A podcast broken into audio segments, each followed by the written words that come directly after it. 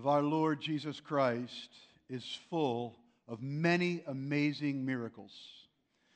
One of those miracles is where that birth occurred.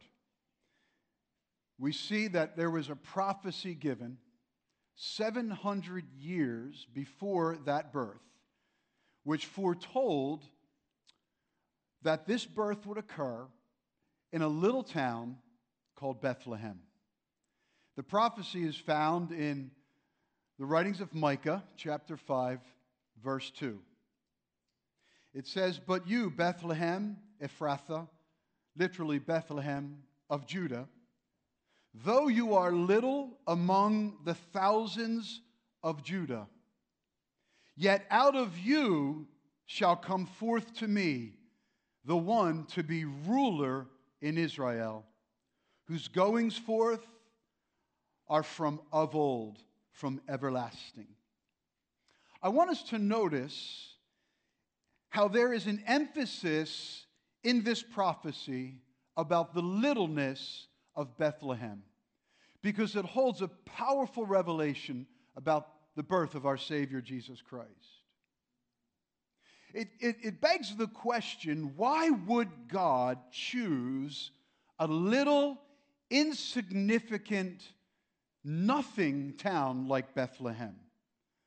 The reason why is that Bethlehem was the perfect choice. Let me explain.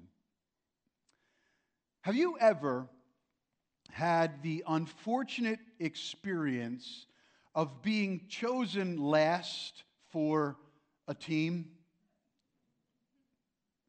I remember um, gathering, we would frequently gather as a young, as a young boy with all of the neighborhood kids. And we would go to this field near my home. It was called Wilson's Field. It was basically a baseball field.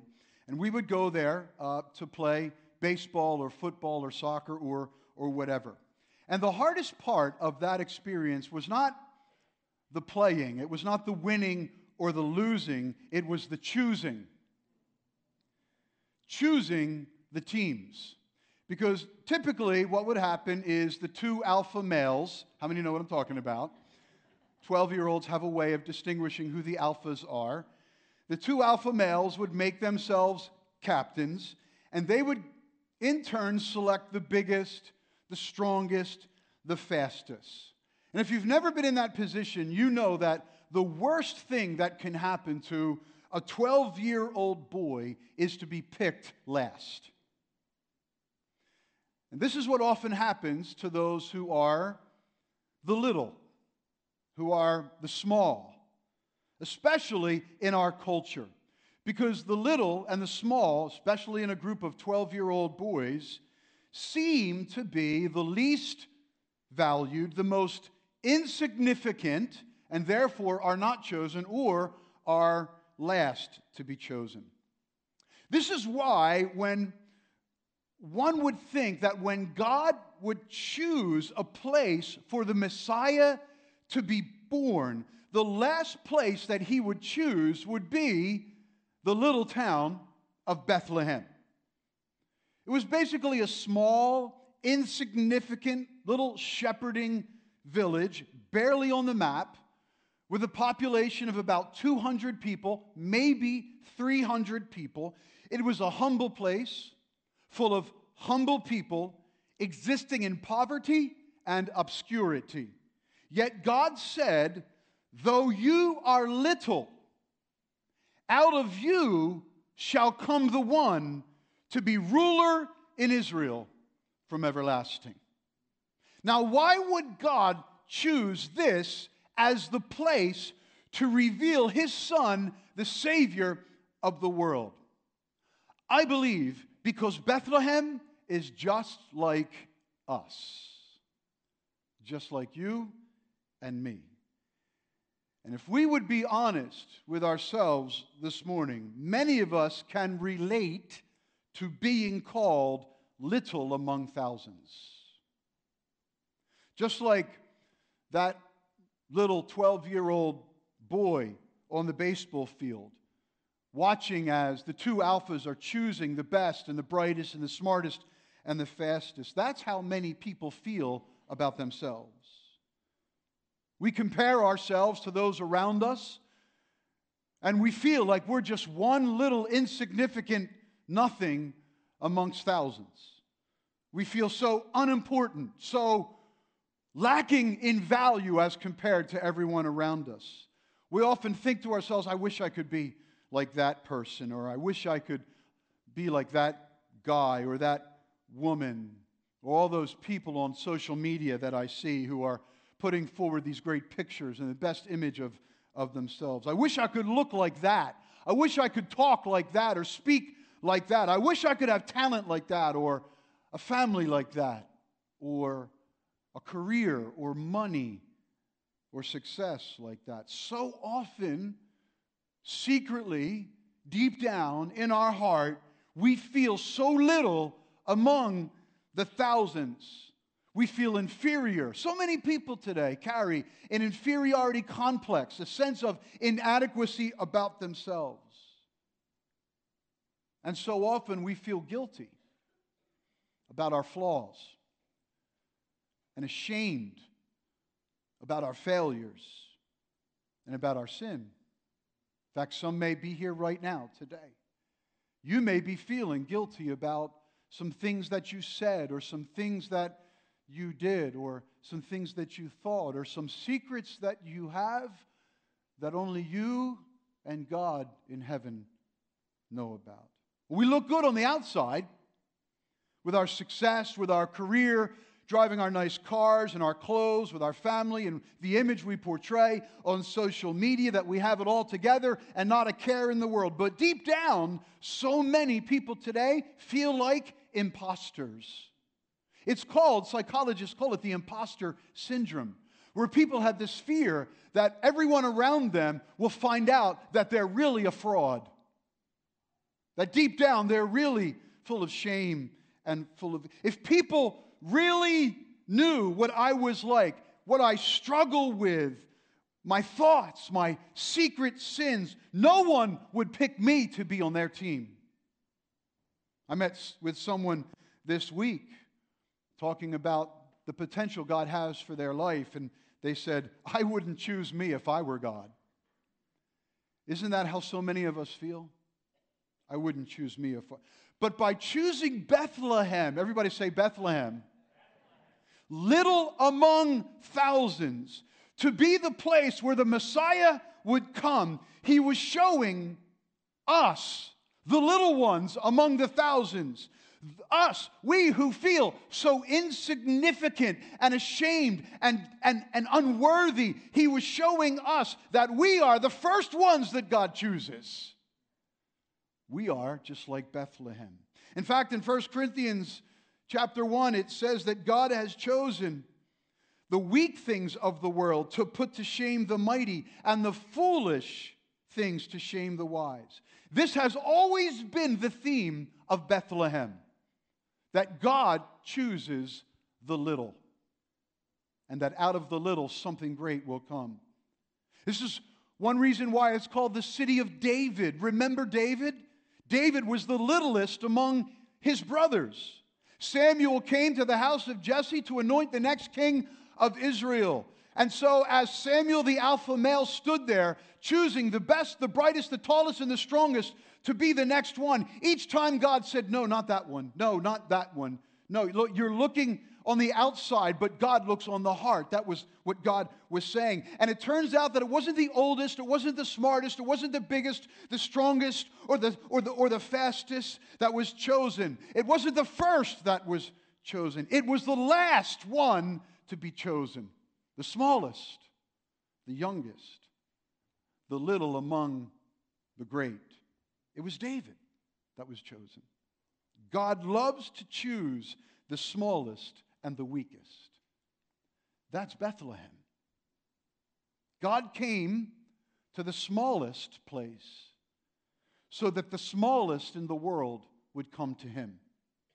If he chose a city of greatness if he chose a city of riches, if he chose a, a, city of power and fame filled with, with wealthy families and famous people, people of power and, and pedigree, then the smallest and the littlest among us would never feel good enough for God.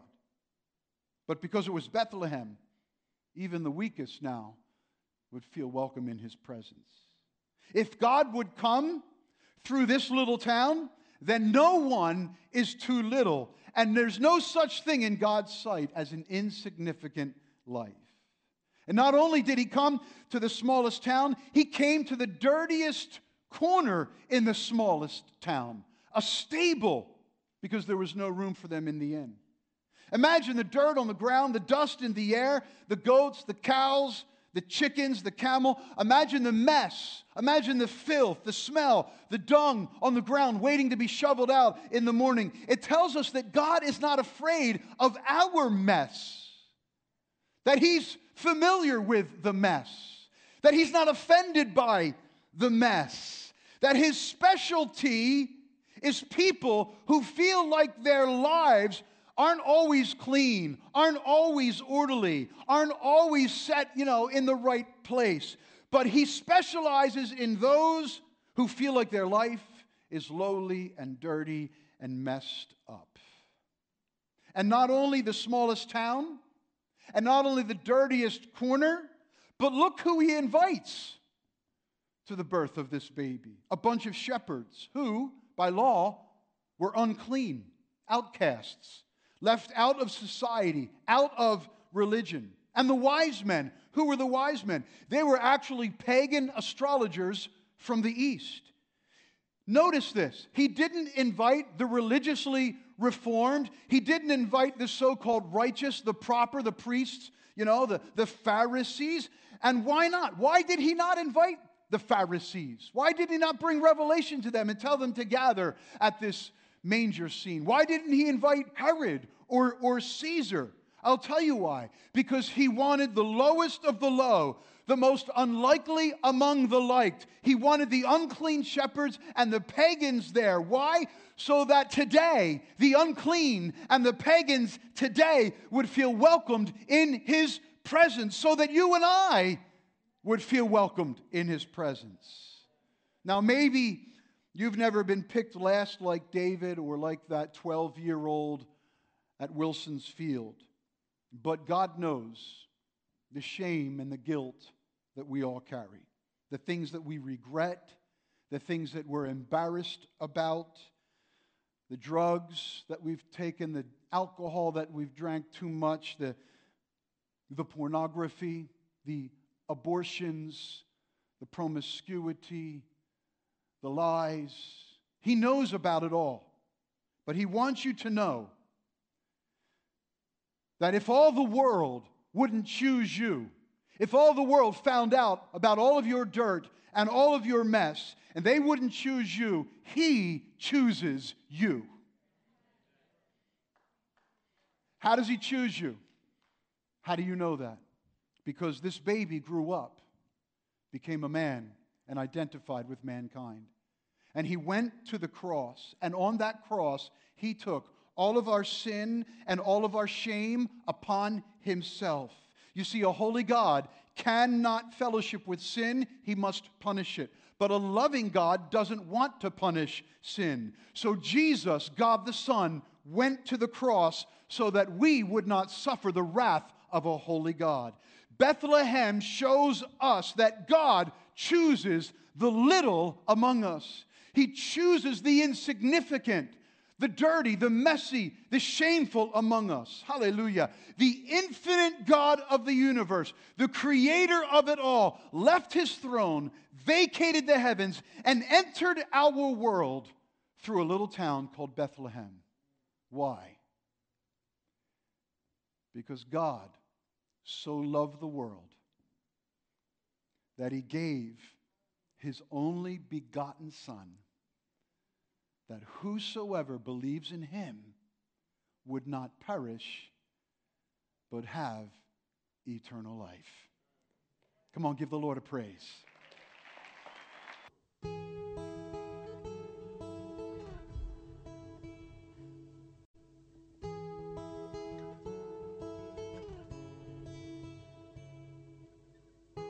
Little town, Bethlehem, here Savior comes, riding on the clouds of heaven to a virgin's womb. Divinity incarnate, holy God and man, the majesty of heaven, now clothed in skin. Oh, what a Savior, perfect and holy, blessed Redeemer, given for mercy, for God so loved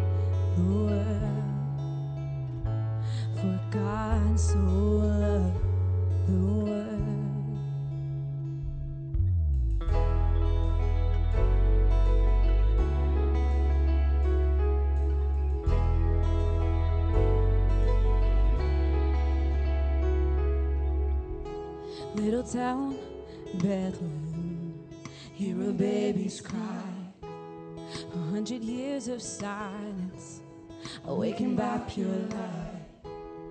Unto us he's given, unto us he's born. In the city of King David, Jesus Christ the Lord. Oh, what a Savior, perfect and holy, blessed Redeemer, given for mercy, for God so loved the world. Mm. sing what a Savior,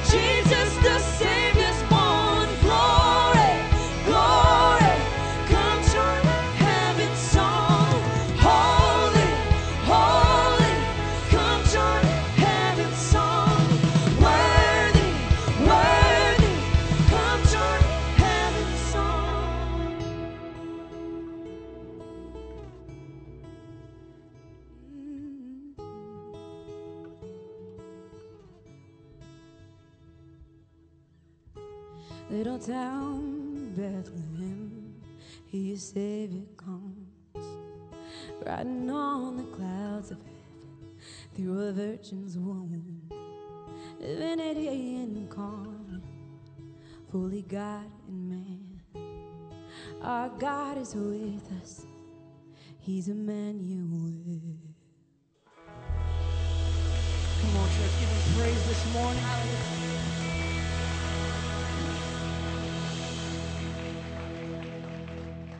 It's so easy for us to, to lose what Christmas is all about in all of the hustle and, uh, and the hassle of the holiday. Putting up the trees and all the decorations, buying the gifts, wrapping the gifts, getting together with friends and family for parties and get to, it's all good, it's all great and wonderful things to do. But the true meaning of Christmas is all about God's love for you and me. That's what it all comes down to. that a holy God did not want to have to judge our sins. And so rather than judge our sins, he sent his son, Jesus, to the cross. And the Bible says on the cross, the Lord laid on him the iniquity of us all. Jesus on the cross received our punishment. The Bible says he died, was buried, and he rose again. And when he rose again, he demonstrated that the offering of his life for our sin was accepted by God the Father. And now we can have forgiveness of sins and the assurance of eternal life. But we must receive the gift. It's a gift that he offers to us. It's not something that comes automatically. It's like any gift at Christmas. Someone offers a gift to you, you've got to reach out, take it, and own it for yourself. That's what eternal life is. It's the gift of God to you. Don't miss what Christmas is all about. Don't get so caught up in all the schedule that you neglect to receive the gift that God has for you. This morning, I want to offer you an opportunity to receive that gift of forgiveness of sin and eternal life by receiving Jesus Christ into your life by faith. Let's all stand together. I'm going to lead us in a prayer. And if you're here today and you want to receive Christ into your life, I'm going to ask you to repeat this prayer with me as an expression of your faith to God. Heavenly Father, in Jesus' name, Heavenly Father, in Jesus' name. come on, let's repeat it together. Heavenly Father, in Jesus' name, I admit that I'm a sinner, but I believe Jesus Christ, God the Son, went to the cross for my sin. And I believe that He died in my place and rose from the dead. And I receive that gift of forgiveness of sin and eternal life in Jesus' name. Jesus. Come into my life, be Lord and Savior in your name. in your name. Amen. Come on, give the Lord a praise. Now, if you prayed that prayer for the first time, that's just a step that you're taking, a step of faith. There's a whole journey ahead of you. And I want to encourage you, if you prayed that prayer for the first time, to stop by our Welcome Center out there in the lobby before you leave the building and just let them know hey, I prayed that prayer at the end of the service today. We have some information for you and uh, would like to share with you what some of those next steps are about. Amen. But for now, let's lift up a hand and give the Lord some thanks. Can we do that? Let's lift up both hands and let's worship the Lord for a moment. Come on, let's do that. Let's worship the Lord right now. Oh, what a Savior. Oh, what a Savior, perfect and holy, blessed Redeemer, given for mercy, for God so the world. Come on, church, sing it with me. For God so loved the world. We sing, what a Savior, oh, what a Savior, perfect and holy blessed Redeemer, given for mercy, for God so